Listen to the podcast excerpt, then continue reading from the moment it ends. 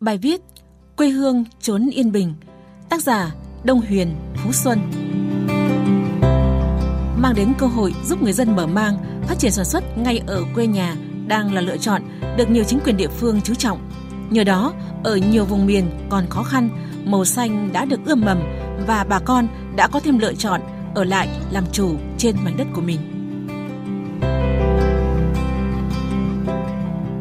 Đồng hành cùng người lao động Toàn tỉnh Quảng Ngãi có khoảng 20.000 lao động từ các nơi trở về quê hương trong thời gian dịch COVID-19, trong đó khoảng 80% là lao động từ các tỉnh, thành phố phía Nam.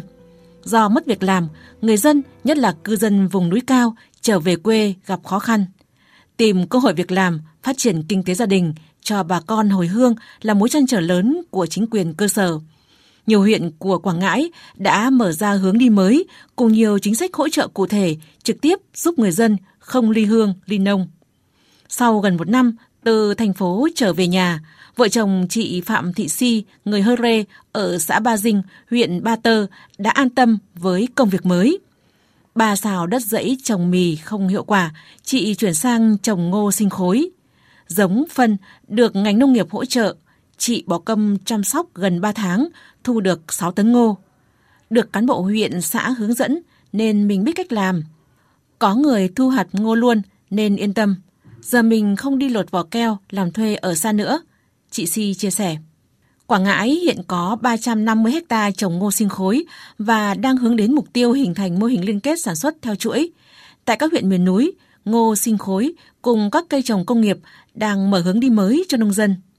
Bí thư huyện ủy Ba Tơ Đinh Ngọc Vĩ cho biết, sau nhiều năm thử nghiệm các mô hình ở miền núi Ba Tơ, chúng tôi nhận thấy trồng ngô sinh khối cung ứng cho các nhà máy chăn nuôi là phù hợp.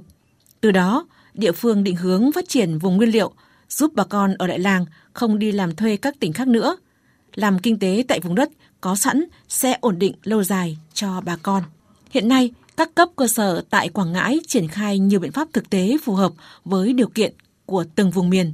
Trong đó, ưu tiên mở rộng đối tượng vay vốn, vận động nhà máy xí nghiệp tuyển dụng lao động theo độ tuổi, tay nghề, bám sát nhu cầu vốn, việc làm, đào tạo nghề từ các xã, khu dân cư, từ đó có hướng hỗ trợ phù hợp. Giải pháp này giúp người dân có thu nhập, hạn chế ly nông, ly hương, đi làm thuê ở các tỉnh xa. Ông Đinh Xuân Sâm, Chủ tịch Ủy ban Nhân dân huyện Nghĩa Hành cho biết, địa phương chủ động kết nối với các nhà máy doanh nghiệp trên địa bàn huyện tiếp nhận các lao động phù hợp với tay nghề, giải quyết việc làm cho người lao động về quê vì đại dịch. Nở rộ những cách làm hay Tại vùng đồng bào dân tộc thiểu số ở Nghệ An, Thanh Hóa hay tại Điện Biên, Sơn La có không ít cách làm kinh tế mới phù hợp điều kiện trình độ người dân, đáp ứng nhu cầu việc làm của nhiều thanh niên từ các đô thị ngoại tỉnh trở về địa phương do ảnh hưởng dịch bệnh. Trong đó có mô hình tổ hợp tác chăn nuôi vừa và nhỏ ở huyện Mường Lát, Thanh Hóa.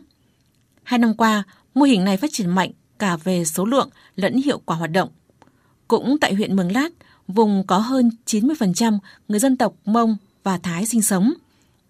Theo ông Hoàng Văn Dũng, Phó Chủ tịch Thường trực Ủy ban Nhân dân huyện Mường Lát, bằng nhiều nguồn vốn và chương trình khác nhau, huyện Mường Lát đã triển khai hơn 100 mô hình dự án hỗ trợ phát triển sản xuất, thu hút gần 15.000 lượt hộ dân tham gia. Tại Sơn La, các cơ quan chức năng đang tích cực triển khai nghị quyết của Ban Thường vụ tỉnh ủy về phát triển kinh tế xã hội vùng đồng bào dân tộc thiểu số và miền núi tỉnh Sơn La giai đoạn 2021-2025 định hướng đến năm 2030. Huy động nhiều nguồn lực cho đầu tư phát triển, ưu tiên đầu tư giảm nghèo bền vững, giải quyết những khó khăn của đồng bào dân tộc thiểu số, đẩy mạnh ứng dụng những tiến bộ khoa học kỹ thuật trong sản xuất là những ưu tiên được đặt ra. Toàn tỉnh Sơn La hiện có hơn 600 hợp tác xã nông nghiệp, trong đó hơn 300 hợp tác xã hoạt động trong lĩnh vực trồng trọt. Đặc biệt, trong hơn một năm qua, nhiều mô hình sản xuất rồi các hợp tác xã đã giúp đỡ hiệu quả cho người bị ảnh hưởng bởi dịch COVID-19. Nhiều thanh niên trước đây đi làm ăn xa, nay ở lại địa phương tham gia các mô hình trồng cây ăn quả. Sơn La là địa phương có diện tích cây ăn quả lớn nhất miền Bắc và đứng thứ hai cả nước với hơn 82.000 hecta cây ăn quả. Ông Nguyễn Thành Công, Phó Chủ tịch Ủy ban Nhân dân tỉnh Sơn La cho biết, tỉnh đã chỉ đạo quyết liệt đồng bộ bằng nhiều giải pháp để tổ chức sản xuất sạch, Thêm nữa, tỉnh đã thay đổi tư duy của người sản xuất và thay đổi tư duy của chính đồng bào dân tộc thiểu số khá nhanh bằng cách ứng dụng khoa học công nghệ vào sản xuất. Việc chọn tạo giống, hỗ trợ cho chuyển đổi mô hình sản xuất, hỗ trợ cho phát triển hợp tác xã và đưa đồng bào đi học tập kinh nghiệm, rồi tạo nên các kênh để đưa hợp tác xã tham gia mở rộng thị trường thông qua kết nối tiêu thụ sản phẩm và hướng tới sản xuất hàng hóa lớn cũng được thực hiện tốt. Sơn La còn thu hút đầu tư xây dựng các nhà máy chế biến rau quả nhằm giải quyết việc làm, tăng thu nhập cho người nông dân. sự vào cuộc quyết liệt của chính quyền địa phương, sự đồng lòng của người dân, người dân tộc thiểu số đã mang lại sự đổi thay cho nhiều vùng miền vốn còn nhiều khó khăn. Điều đó không chỉ góp phần bảo đảm thực hiện mục tiêu phát triển kinh tế xã hội trong bối cảnh bình thường mới mà còn thể hiện rõ vai trò quan trọng của cấp ủy chính quyền trong những việc khó.